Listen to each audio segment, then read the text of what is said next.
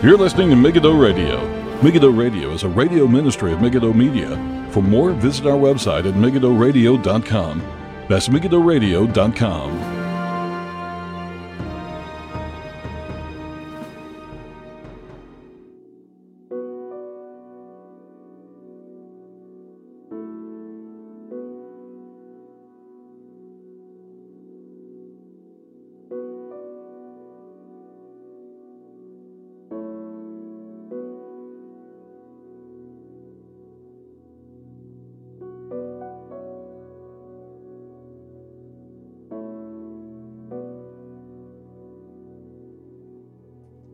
Good evening, welcome everybody. This is Paul Flynn with Megiddo Radio for Monday, the 18th of May, 2020. Thank you all for tuning in.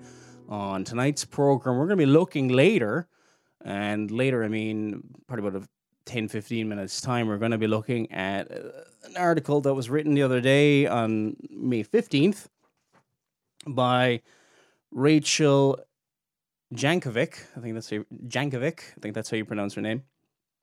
Um, First time I'd ever heard of her was there was a video from Canon Press a few weeks ago that I saw in relation to what was a fighting feminism with potatoes. And i was like I, I, have no idea what this is about. But anyway so um yeah uh, she wrote a troubling concerning article um called the second eve um how christian women undo the curse uh, we'll be looking at it later and uh, kind of put it off really for quite a while because uh, I'll be honest, I wasn't really looking forward to reading it. Um, I got, let's just say, I'm kind of deeply concerned with a lot of the stuff in Canon Press, Moscow, Idaho, that whole group, and um, there seems to be a, a, fair number of problems there. And uh, again, this is nothing new. Um, I, I, I the issues would be largely dealt with there if um, a lot of independents would take the advice of the condemnations of many of the denominations that have condemned federal vision. But um, yeah, we'll get into that later on anyway. We're going to do our continuation through the Psalter uh, to begin our program.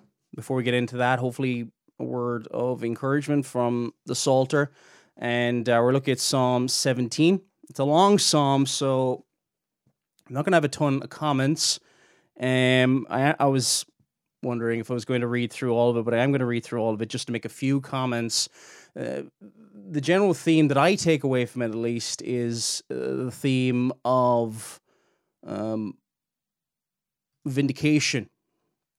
Vindication and um, uh, deliverance from our enemies and um, it talks about deceitful lips in verse 1 and i think we're all of us a lot of us because of the way things are going at the moment and um, shall we say a lot of there's a lot of bickering online so hopefully this will be of encouragement to you. This is not intended to weaponize in the sense of, hey, here are the enemies. I'm just talking about this is a generalized when you face these types of challenges, uh, there will be vindication. The truth will come out. The Lord will uh, vindicate that truth. Uh, Psalm 17, we're going to just pray before we read God's precious and holy word. Dear Heavenly Father, we thank you. We praise you. And Lord, we, we thank you for this great privilege that we have, that we have the word of God in our language Lord, that we have so many ways in which to get hold of the Word of God and Lord of teachings and oh Lord, may we use this time in in lockdown, Lord, not to drift from you, but to come closer to you. It is a challenging time, and Lord, the struggles that people may face, we pray, Lord, that the reading of the psalm and our meditation upon it may be of encouragement to those listening live right now and to also to those who may be listening to the program later on on MegiddoRadio.com or else on Sermon Audio. Lord, we pray that you would strengthen, and encourage your people. Bless us, Lord, we pray. In Jesus' name. Amen. We're going to read through now Psalm 17. This is God's precious and holy word. Hear a just cause, O Lord. Attend to my cry. Give ear to my prayer, which is not from deceitful lips.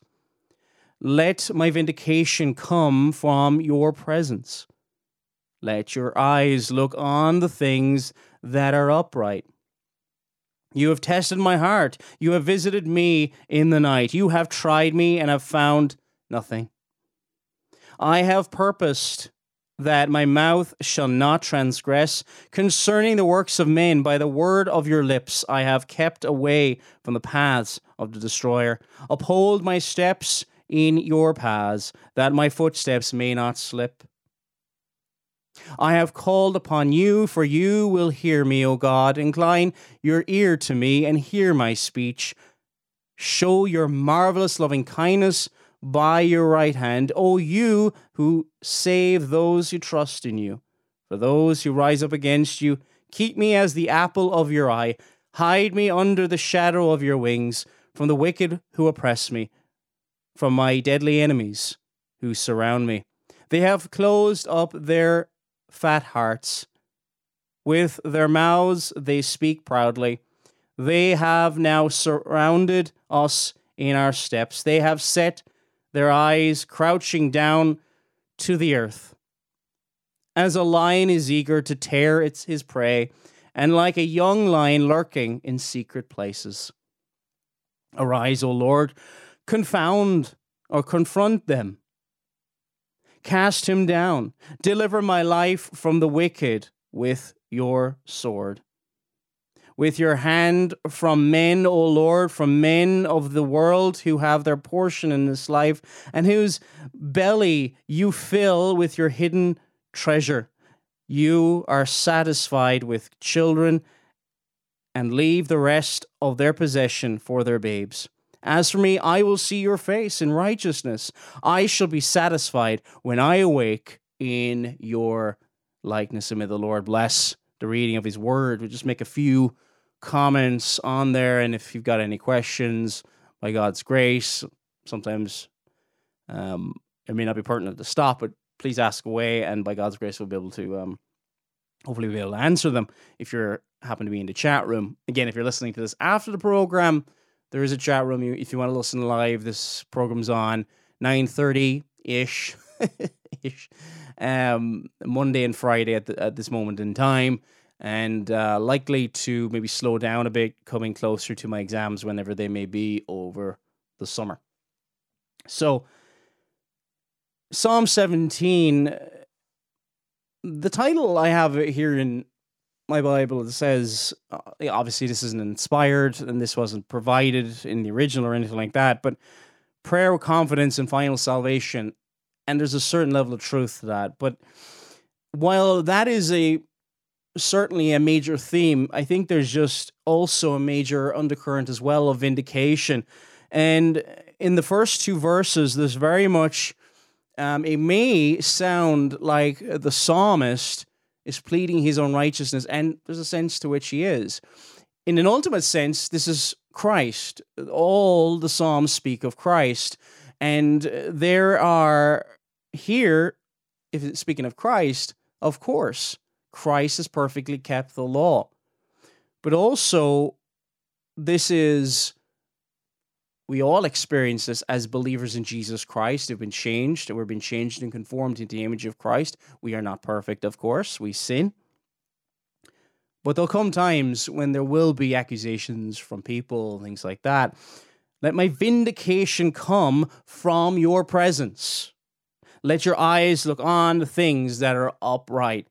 So there's a sense in which throughout this, you're, you're crying out, the psalmist crying out the prayer of David, that he would be delivered and vindicated from obviously the accusations. If you see vindication, maybe vindication from the courts, maybe you've been wrongfully accused, whatever the case maybe, you have tested my heart, you have visited me.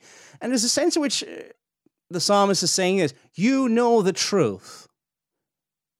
In your timing, deliver me and vindicate me. And and if we are facing accusations.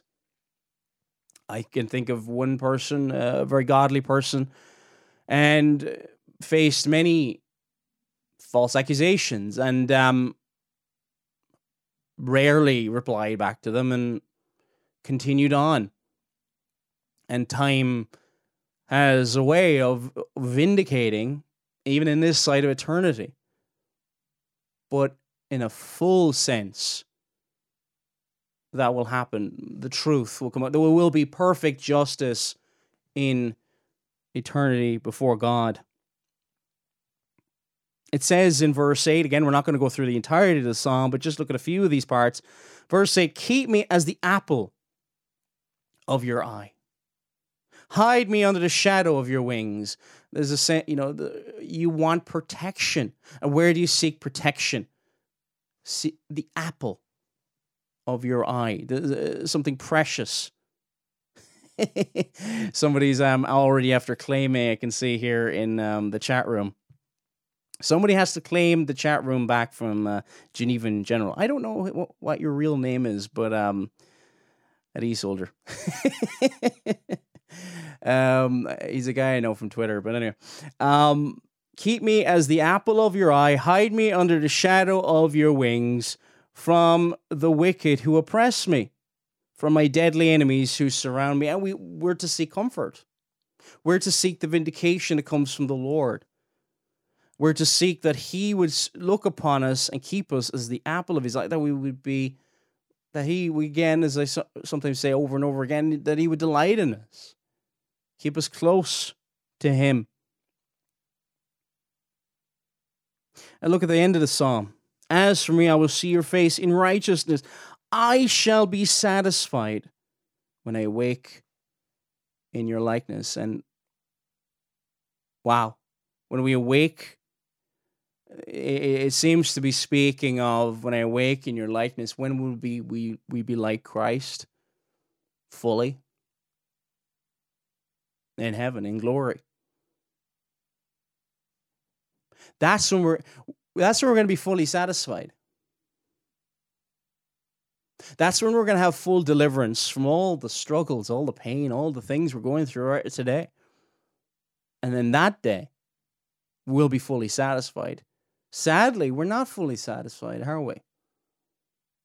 That's why we struggle at times.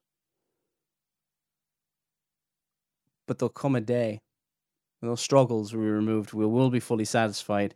And when we awake in the likeness of Him, our merciful, redeeming Savior.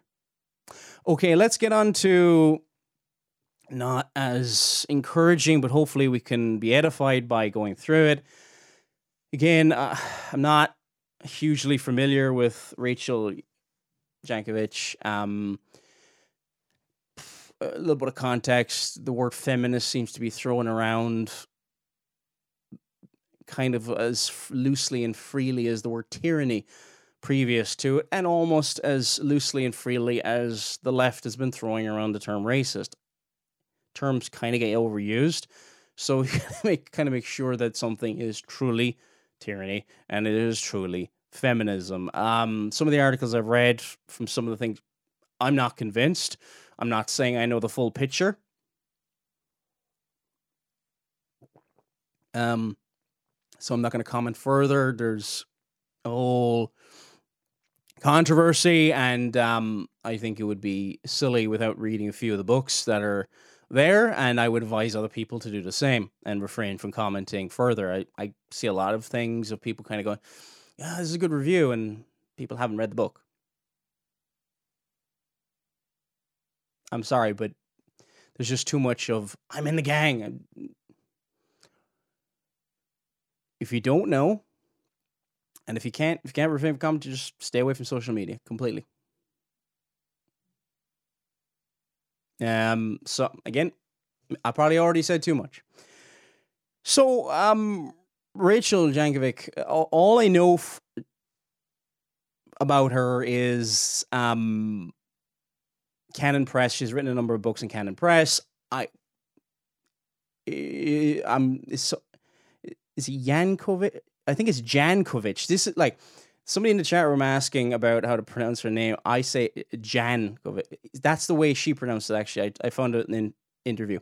I remember years ago I had somebody on the program and I messed up pronouncing the guest's name and I felt so embarrassed. So I always try to make sure we get people's names right, but hopefully I did. Hopefully I did. Um, now, she writes for Desiring God, and she has written this article, The Second Eve How Christian Women Undo the Curse. And seems to be part of this very much hyperdrived um, push in certain circles, be it the uh, Canon Press, Moscow, Idaho kind of guys, and other groups who kind of seem to oddly connect in. And um, seems to be part of that whole thing. And uh, I'd have scratch my head because there's a lot of groups that kind of seem to connect together, but they don't seem to have a lot in common. I I think we've got to be very, very careful how we deal with the issue of feminism in the church. We've got we can do it surgically, carefully.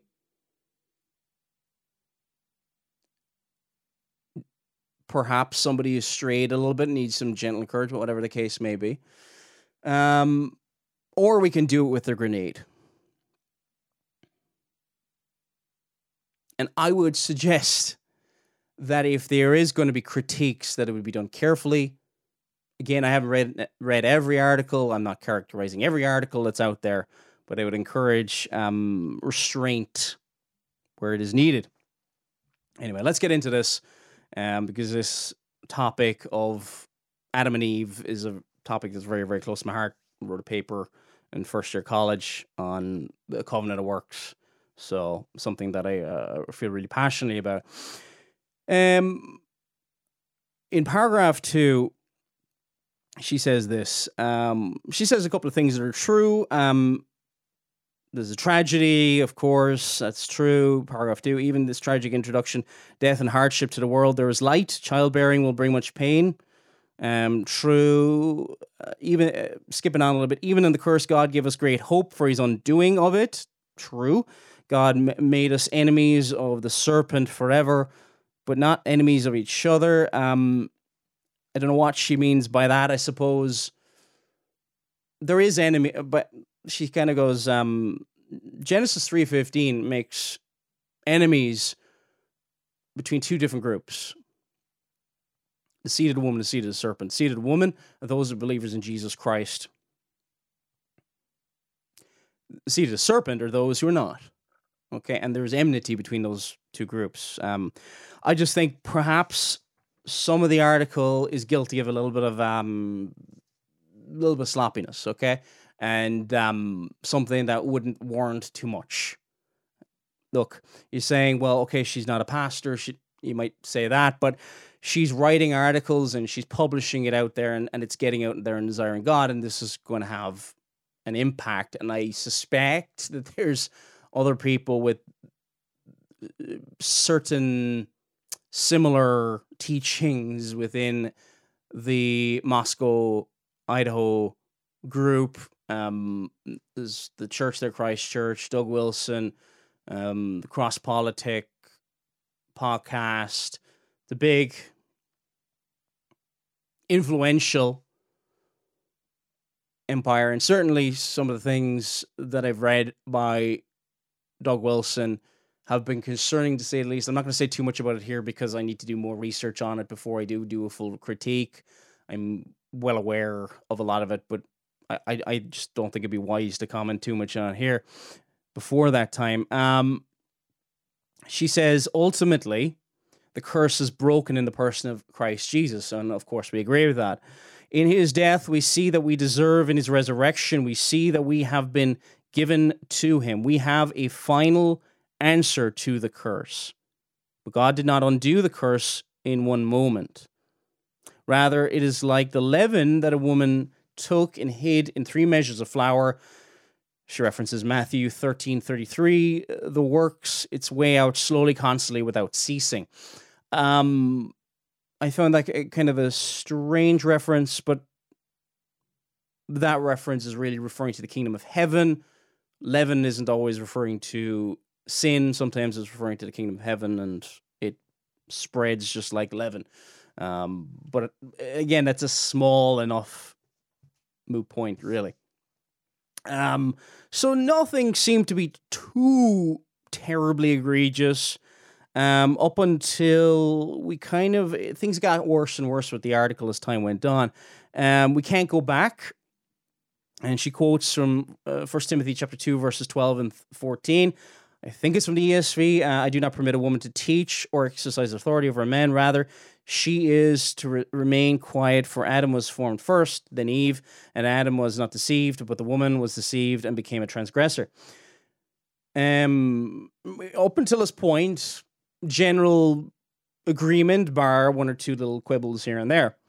Um, they are relevant to our lives now because our lives now are all about undoing the curse in Christ. And I was like, okay. Take a step back. Um, they are relevant to our lives because our lives now are all about undoing the curse in Christ. I, I, I read that earlier and I was just so mad. just so mad. Um, yeah. Yeah, ultimately, the curse is broken in the person of Jesus Christ. The curse is broken by Jesus Christ and Him alone. Fully done away with at the end of time when death is no more. Um, we cannot go back to the garden as Eve this is um, Jankovic. We cannot go back to the Garden as Eve and ch- and choose not to listen to the servant serpent in the first place. Just gonna stop there for a second. I, I'm I, I'm a bit perplexed what she thinks is the role of Eve in the Garden of Eden. Eve was first deceived, yes, but Eve was never the federal head of all mankind. Eve was the wife of Adam. Adam was the federal head of all mankind. Now, you might have these debates of, well, if only Eve sinned and Adam didn't sin, would that mean, well, I, why go there? But at the end of the day, we were in in Adam all die, not in Eve, in Adam. We, I, I think, and this this goes back to the early church. I'm not saying this is a a terrible view. I just don't think it's the most biblical. That we we think about the passing of Adam's sin down naturally through procreation, passed on from generation to generation. That was a view which was held by Augustine. It was called, and even held not too long ago by um, theologians like Shedd, 19th century American Presbyterian. I think there was one or two others um, the issue of Adam's imputation to his children and to, um, to their children and all that has, um, oddly enough, it's kind of divided opinion a little bit because there's never been really an, an area of controversy. There's been a great book written by J.V. Fesko. Can't remember the full title, but it's the main title is just called Imputation, and I really enjoyed reading it. It was a big eye opener, and I haven't seen such a good treatment I haven't seen any treatments actually just on the issue of imputation by itself and nothing else. It's kind of um probably there's other books out there like that, but um so I'm curious what Rachel thinks is the role of Eve in the garden. She doesn't play any represent re- representative role in the garden. Okay.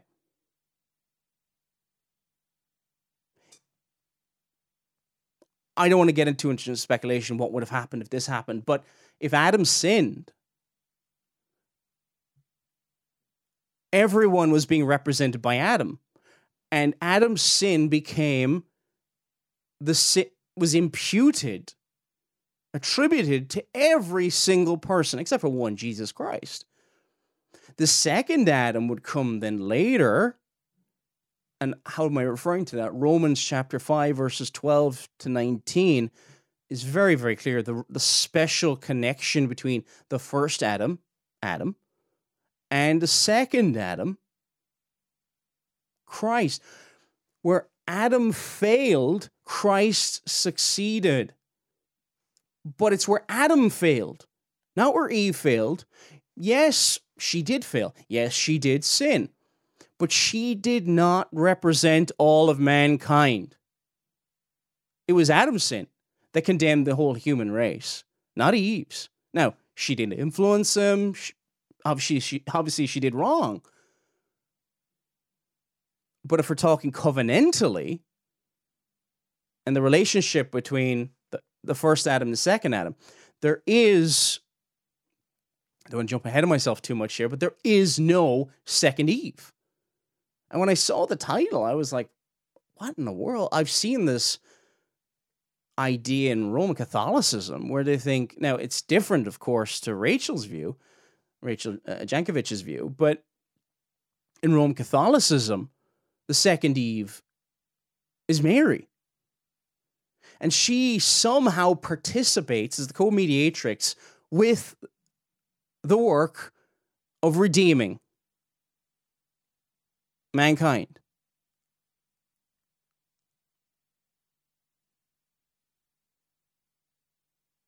That's where I'd heard it before. Now, is it identical to this? It's not identical to this. But I've never seen this being taught in Protestant circles before about a second Eve. There's the Bible is very clear. Again, Romans chapter 5, verses 12 to 19. Lord willing, we might get a chance to look at it later if we have time. Is very clear. Actually, let's just skip ahead there. In case anybody's wondering if it is clear.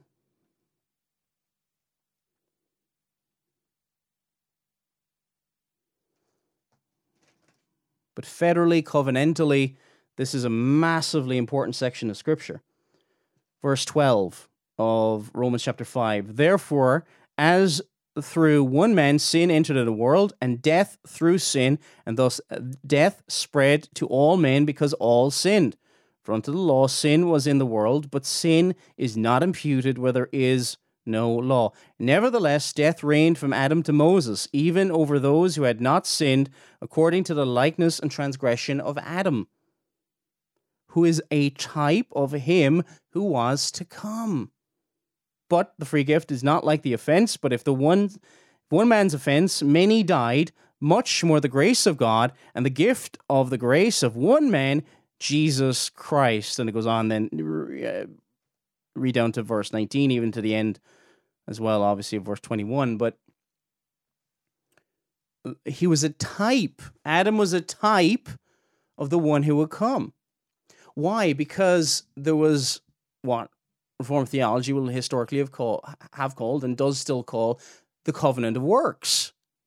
Adam failed to keep the covenant between him and God.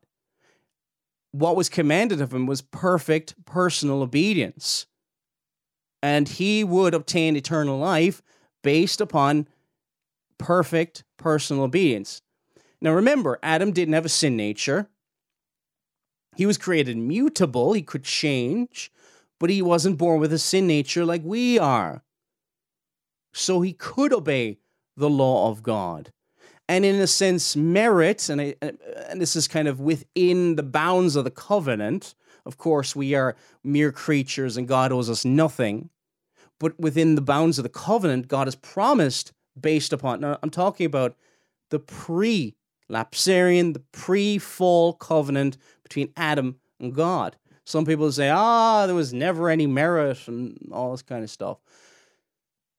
Prior to the fall, and it's important that this has gotten right because what happens is if you flatten out these covenants pre fall and after the fall, the whole idea of merit and grace gets all kind of mixed up and muddled. So I'm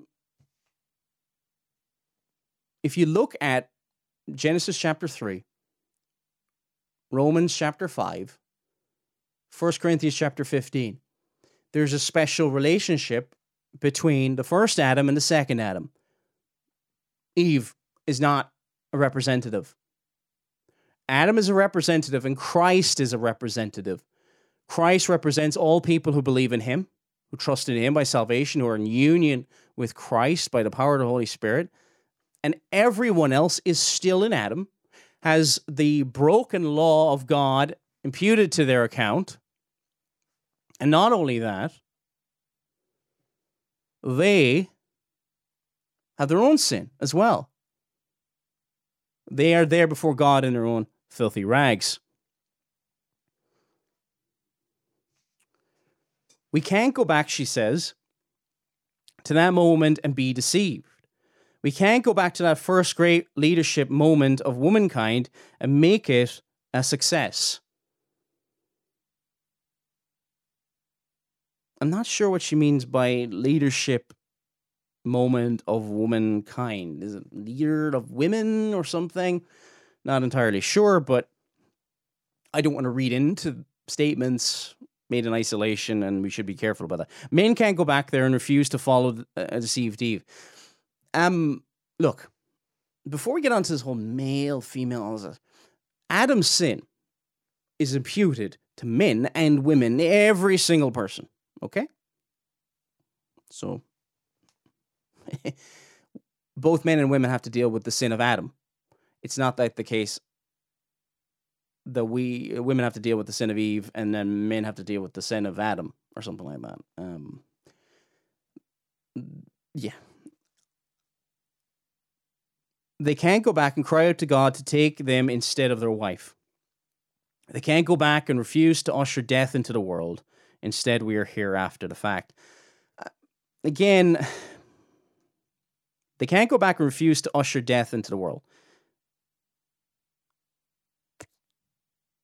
Even if we could, just say, okay, if we went back and said, you you listening and you say, "Oh, that's not fair about Adam and the imputation, and uh, we are condemned because of what Adam did." Okay, let's put you in that place. How long before you sin? You probably wouldn't last as long. She goes on to write The under, undoing of this moment will be done in Christ through the obedience that is empowered by the Holy Spirit.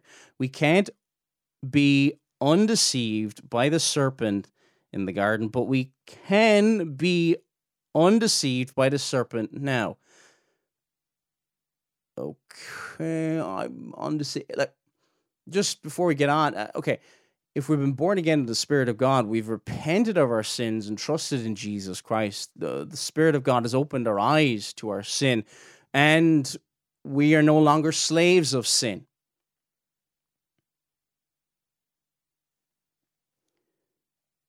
we can refuse, she says, to listen to any God really did God really say conversations now? Um, empowered by the Spirit of God. Um, well, we've got also uh, just one thing to point out as well. We've also got to notice the difference between Adam's obedience prior to the fall was accepted again because he didn't have a sin nature. Adam, prior to the fall, did not have a sin nature, and his obedience was different it wasn't tainted by a sin nature. Our obedience today is tainted by a sin nature. Now, when by grace in heaven, when there's rewards, they will be rewarded based upon grace because even our greatest deeds are but filthy rags. So we can no longer, in the broken covenant works, earn anything but condemnation. The next section disobedience, old as dirt. What is, what is fascinating is that so many of the conversations had today over this passage take us right back to did God, did God really say you can't preach? Well, there's nothing really about preaching. It's just from Genesis chapters 1, 2, and 3. Actually, even prior to it, um, there's the headship of Adam over his wife. God does not want you to do anything important, does he? God is trying to keep you from the great good that would come if your voice was heard from the pulpit. Christian women, she says, you must learn to recognize a serpent in these conversations. No church enriching knowledge will be found in listening to women who've decided not to listen to God. That's true. That is true. I think it's a more serious issue than that, to be honest. Um, I think when we get to the point where there's certain things that are explicitly clear, and I think there's two signs, there's two doctrines that are held by churches today that show they've cast aside the word of God and the authority. There can be differences. We can disagree on certain things and it still be a true church. The gospel is still preached and the sacraments are still administered. But if homosexuality is given the green light or allowed or and add in anything under the LGBT grouping, including with that the argument for women as elders. And I say this because I think the Bible's so crystal clear about it. That it is a sign it's possible the person might be ignorant and doesn't know, but it is, if a church is doing it and arguing for it, I would argue there's a good chance that they're a synagogue of Satan. Uh, Jankovic writes In the church today, we have a disobedience pattern as old as dirt, literally. Women are still being deceived into distrusting God's intention in His word and men are choosing those women over God. This is a death path, and it has been heavily trod, and there is another path, the path of life. Fairly agree with her there, okay? Um, but the issue is over a lack of faith. The issue is over a lack of faith. The evidence of that faith will be seen in obedience.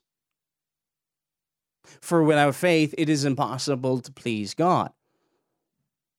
Now, the last section is the one of the whole lot, which was the most concerning to me. Second Adam, second Eve. And again, there's no biblical justification anywhere to suggest anything like a second Eve. How can we find the path of life? It is in the presence of God. It is in obedience. How can we find the path of life? It is in obedience. Offer to the God who equips us for it. It is in trusting in the pro- in the purposes. The more we do that, she's talking about obedience here. The more we do that, the more we see the great glory that God is accomplishing with all of us in him in the undoing of our first failure in the garden. It's very much me centered. The more we do that, the more we obey, the right way, the more we trust him, the more we grow to love him, the more we grow in our in our knowledge of him, we obey him from the heart. And even that part kind of concerned me as well. He is building w- uh, with us a new garden, a, a new dwelling place of God in the Spirit. Um, yeah, but he's doing it by grace. He's doing it by grace. It's his work.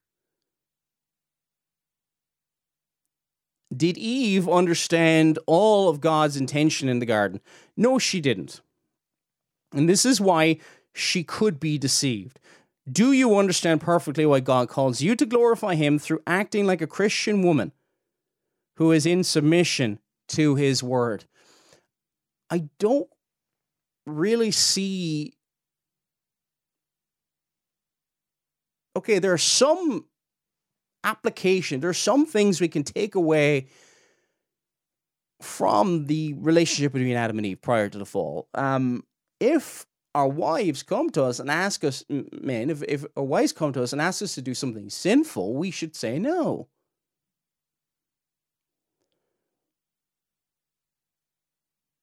And we,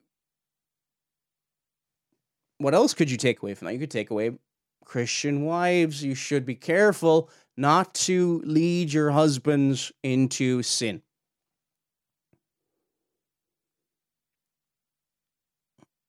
but then to jump from there to get a kind of a second Eve theology is um, it's it's a strange one.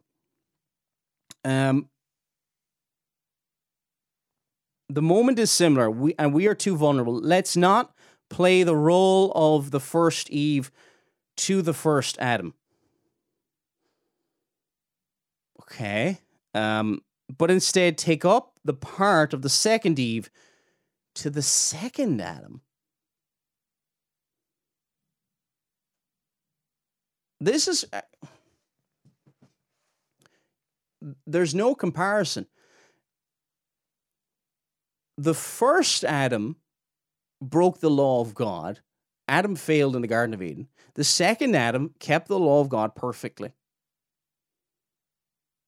That term second Adam refers to Christ it doesn't refer to your husband. It's referring to the federal headship. It's referring to covenantal relationship. But well, just okay. There's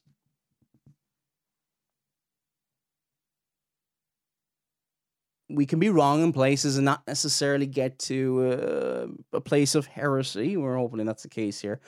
Um, let's not play the role of the first Eve to the first Adam. I suppose, but what is, what is the what is the role? I just trying to get my head around this here. What is the role of the second Eve? What second Eve? Are you arguing it's the church? There isn't. Is then you can put. You can't just say, "Well, that's that's us us women." Well, who's the second Adam? The men? Husbands?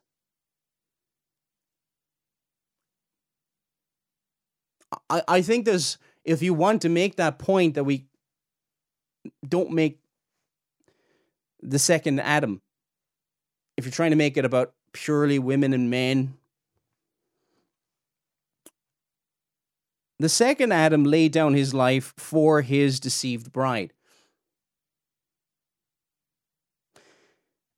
okay, well, the second Adam here is definitely referring to Christ in our article, and that's biblically what it means, and that's biblically what it is. For an Adam will die, and Christ shall be made alive. Um, he laid down his life. There's a lot. It's a very hard logic to follow because it seems to be jumping all over. He took our penalty, so it seems like from this article, it's it's hard to go because, like you know, uh a short internet article without reading her book. She probably maybe fleshes it out more in a, in a book, I suppose.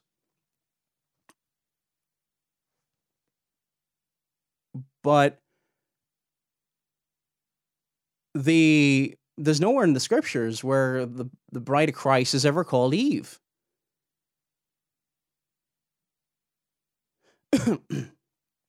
Here's the problem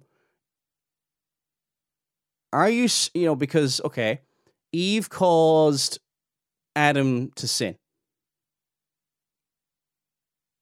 Does Christ need our help to obey? At best, it's a bizarre argument. He took our penalty, and through his death and resurrection, he's brought us life. Amen to that. Choose, ch- choose to remember what God has said and to joyfully obey it. Okay?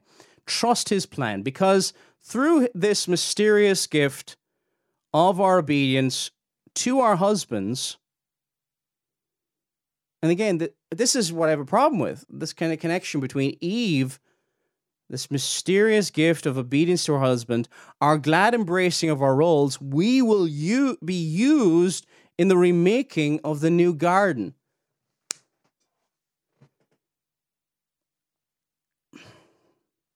Okay. Um, we can all go a little bit astray at times when we're interpreting passages of scripture, and you know, we all want people when we critique each other to be gracious and there's bounds of orthodoxy and you know what not every disagreement on every passage is worthy of going hammer and tongs over. This is uh this is not something that should be taught okay? Um we will be used in the remaking of the new garden. The new paradise. We will we will make it to women will make it through the submission to their husband which is what works your works will have something to do with paradise There's nothing, she says, there's nothing little about our obedience now, just as there is nothing little about Eve's disobedience then.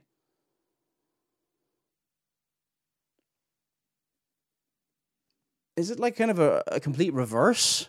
Okay. Eve, I suppose the way she's looking at it is this Eve caused the fall of mankind through her influence, trying to follow along the logic here. So therefore, we as Christ's bride can do the opposite of what Eve did, the first Eve did. We as the second Eve, this is absolute nonsense, by the way, but we as the second Eve, we can do the opposite. We can fix that. And this is when I got really, really, really angry. I made my blood boil. And no.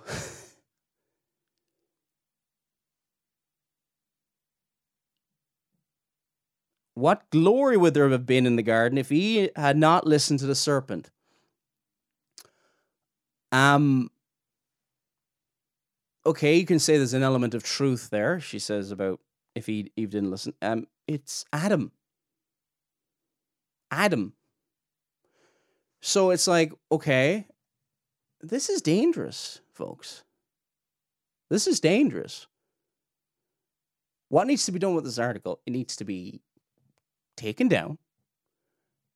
And there needs to be some kind of a statement to the to the to the cause we're sorry for causing any confusion. This has kind of not been worded the best, and um, you know, it's a mistake, and that's what needs to happen here, and nothing short of it. Because it makes the obedience of the new Eve, which is being identified here as the church or wives to husbands, it kind of flickers back and forth we'll, we'll just say the church. Well, that's saying the works or the church undoes the disobedience of the first Eve. There is no second, and th- this sounds so much like Rome's view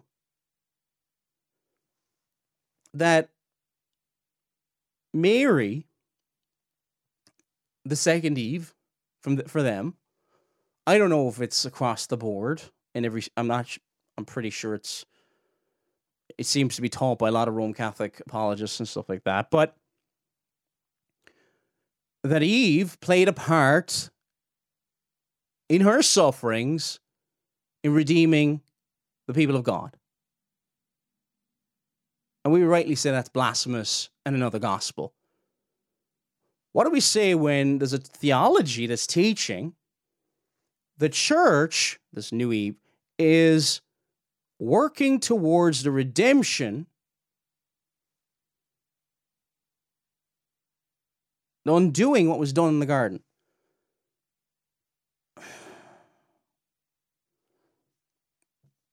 The way for us, she says at the end, of, this is at the very end of the article, the way for us is to find out is through not listening to him now. No, the way for us to find out is through not listening to him now. This is referring to the serpent. Again, this is works, and we need our, our law and gospel distinctive clearly laid out. Because what awaits us in obedience to God, she says, is always glory. More shocking, more rewarding, more delightful, and beautiful than we could imagine. Our obedience, us as the second Adam, or Eve, sorry, in, in her case,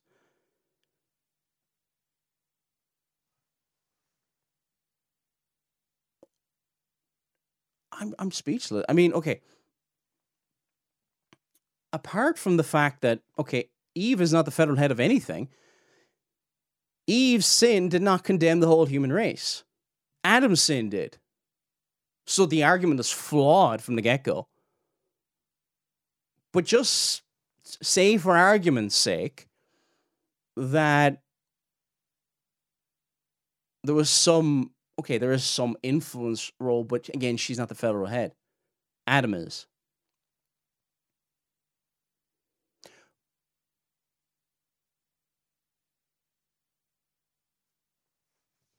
The title here is this How Christian Women Undo the Curse.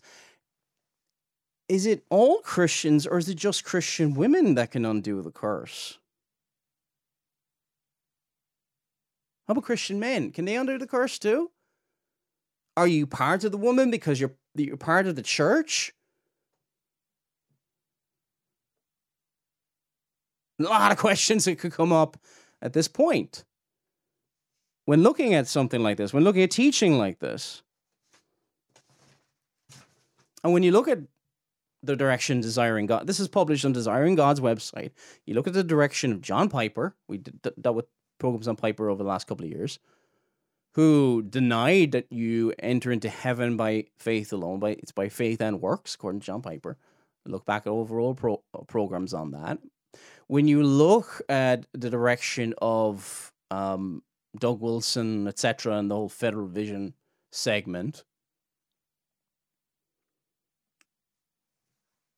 this article isn't in a vacuum. okay, you might say, well, she doesn't, maybe she's, she's not a theologian. She doesn't understand maybe covenant theology. Again, I haven't read anything beyond this article, so I'm not trying to demean or anything like that. I'm trying to give the benefit of the doubt as much as possible, wherever possible. So all I can say is the more she knows, the more guilt is kind of at her door here. But just say she doesn't know. Maybe she doesn't know covenant theology. Maybe it's a bit of a mixing up of categories or something like that. But even then, you're saying, okay, the disobedience in the Garden of Eden caused the fall. Our obedience will undo that. Okay, ultimately, it's in Christ, she says, but we play some part in it. How is that any different to what Rome says about Mary? And is it. I mean, they're very quick to throw around the term. This a lot of this group are very quick to turn, throw, throw around the term feminism, but how Christian women undo the curse, but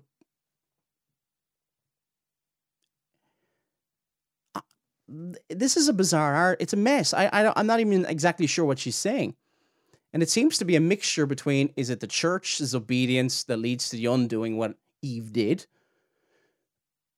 according to her view, or is it Christian women? If all the Christian women in the church obey their men, will this undo the curse and we'll all live in a paradise? and glory awaits those who are obedient to God.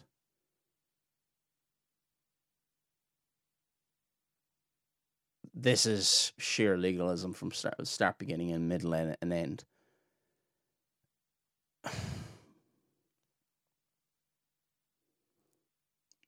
She's influential. I saw her um, on Allie. Is it Allie Stuckey? She's on the Blaze. And um, so pray for the situation. It's, to be honest, I don't want to say too much more because um, there's, I don't want to be filling in gaps that she hasn't really filled out or explained there. If you have any questions, fire away. Let's look at uh, let's look at when the curse will be undone. Um, there might be look i'm going to deal with before we look into how the curse is going to be undone there might be a few counter arguments that may be raised.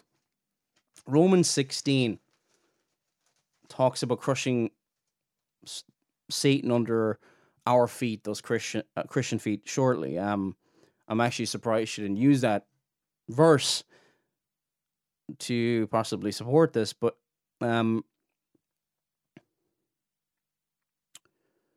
for your obedience. Uh, this is verse 19 of um, Romans chapter 16. For your obedience has become known to all. Therefore, I am glad on your behalf that, but I want you to be wise in what is good and simple concerning evil. And the God of peace will crush Satan under your feet shortly. Notice how it's it's God, and you see we are in union with Christ, and it's under your feet shortly. And this is very much talking about the victory by, by Christians submitting to, to Christ and following Christ, crushing the head of the serpent, having victory and the, the kingdom of God advancing. But this is completely different to re to undoing the curse. This is not undoing the curse. These are victories in this or it was like, well, she's that's what she's talking about. No, she's talking about the garden, paradise being redone. Again, what I suggest, if it's kind of a, oh, here's a complete misunderstanding, remove the article, put out a statement and just said, we're sorry for any conf- confusion caused. Here's what we believe. Here's the gospel. We apologize for causing any confusion or whatever the case may be. Okay? That's what should be done at this point. Um, I hope that that's what, what will happen at this point. In First Corinthians chapter 15, when will ultimately, when will the when will the curse be done away?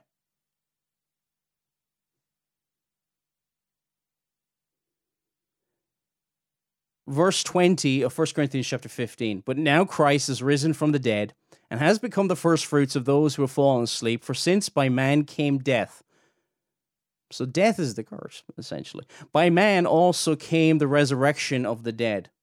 For as in Adam all die, even so in Christ shall all be made alive. Again, in Adam, in Adam, in Adam, in Adam. It's one of the striking things about this. There is no, there is an a first Adam and a second Adam theology, nothing about Eve. Out of Eve came she the seed of the woman. Yes, she is the the seed, the seed of the woman. And there was the promise of the deliverer that would come. She's called the mother of all living. Adam trusted the, the, the promise, uh, trusted in the promise in Genesis 3:15.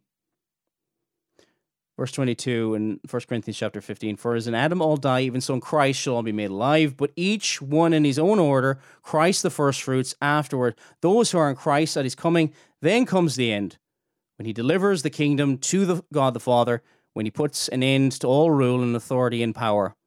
For he must reign till he's put all enemies under his feet. The last enemy that will be destroyed is death for he's put all things under his feet. And when he says all things are put under his feet, it is evident that he's put all things under him. The we it is Christ who does that. It is Christ who brings in the new heavens and the new earth. There's something wrong with our theology if we think our works play a part in the forming of that. Yes, through submission to Him, and we will be victorious. When we will grow in sanctification this side of eternity, but not in that sense. Not in that sense. And it's dangerous, dangerous to think so. At best, misleading, but I'm massively concerned about this whole Eve theology. Again, the whole term, even by Rachel Jankovic herself, is of feminism has been thrown around a lot, and she claims one or two other people are feminists, and all this kind of stuff. Um,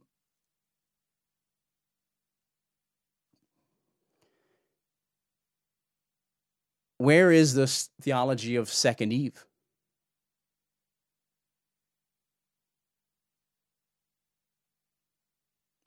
I think for the sake of civility in the church and getting to the bottom of this, I think we should refrain from just throwing around labels and trying to aim to vilify people at every turn. Critique, critique what the problem is. Because the problem is, it's it, it ends up being anybody who's a anybody who is anti-federal vision or anti-neonomianism seems to have been labeled a feminist lately. I'm like, when did that happen? So I would advise if we want to get to the bottom of this, if you if there are serious issues to be dealt with in the churches, if there are certain people who are undermining or whatever else the case, I don't know the full ins and outs of many of the churches. I I suspect a lot of other people who claim to know don't know themselves either. Do it on a case by case basis. On a case by case basis. Not that there's some nefarious cabal that are getting together and uh, there's a lot of conspiracy theories going around in every single quarter and that's that's dangerous. That's just dangerous. Deal with it on a case by case basis. Deal with what you can prove. Let's not speculate. Let's not deal with their books and if there's some severe if there's something really egregious some severe heresy bring it before the elders of the church and see if it is and if it needs to be tried or whatever the case may be, if they're undermining, if they're teaching against male eldership or whatever the case may be, if it's if it's a really severe nature that it's maybe that is happening, and then you take it take it on a case by case basis rather than anybody who's against the Wilson crowd or oh well that that they must be. No. Not necessarily and it just there just seems to be a lot of problems defining what people mean by patriarchy. Like, there's a patriarchal movement in various circles that thinks it's okay to corporally punish your wife. Okay. And I've seen that fundamentalist days. I didn't even know it reared its ugly head in reform circles. But uh yeah. So and and there's some legalism in certain circles that can be quite ugly. Um, especially when you when you expand the regulative principle of worship to things like when you go beyond worship and you start bringing it into Sunday school, when you start bringing it into youth ministry, it can get kind of uh, it can get into it can get into bad territory. I mean, if you're reformed make sure you're strict about what you're supposed to be strict and gracious where you're supposed to be gracious. We all fail in this. We all fail. And um, if in doubt, hope for the best, think the best of people. Unless, and if you have conclusive proof well, bring before the elders. If the elders don't do anything, okay, they then you can go down the blogging route and all this kind of stuff. Aim for civility. Aim for look again with this. I don't know a ton about this young lady. She she's a wife. Seems like she might be a very nice person. I don't know. This article is dangerous that she wrote. It should be removed. I hope that it is. I'm not going to try and speculate that she's part of Maybe she doesn't agree with Doug Wilson. I don't know. Maybe she doesn't agree with John Piper. It's possible. I hope that she doesn't. So hopefully this has been a blessing to you and to your soul. If you've got any questions, Megiddo Films at gmail.com. We will return, Lord willing, Friday next, 9.30, 9.30ish uh, probably at this point. Um, sometimes I get delayed putting my children to bed, but that's not the greatest excuse. Hopefully, it's been encouragement to you. Again, please send on any suggestions for programs. We'll probably be looking at the next couple of questions in the Westminster Larger Catechism next Friday, unless something major comes up. And let's hope, by God's grace, that it's a quiet week and um, yeah, there's nothing really to comment on except for God's wonderful and majestic word. This is Paul Flynn. May God bless you all.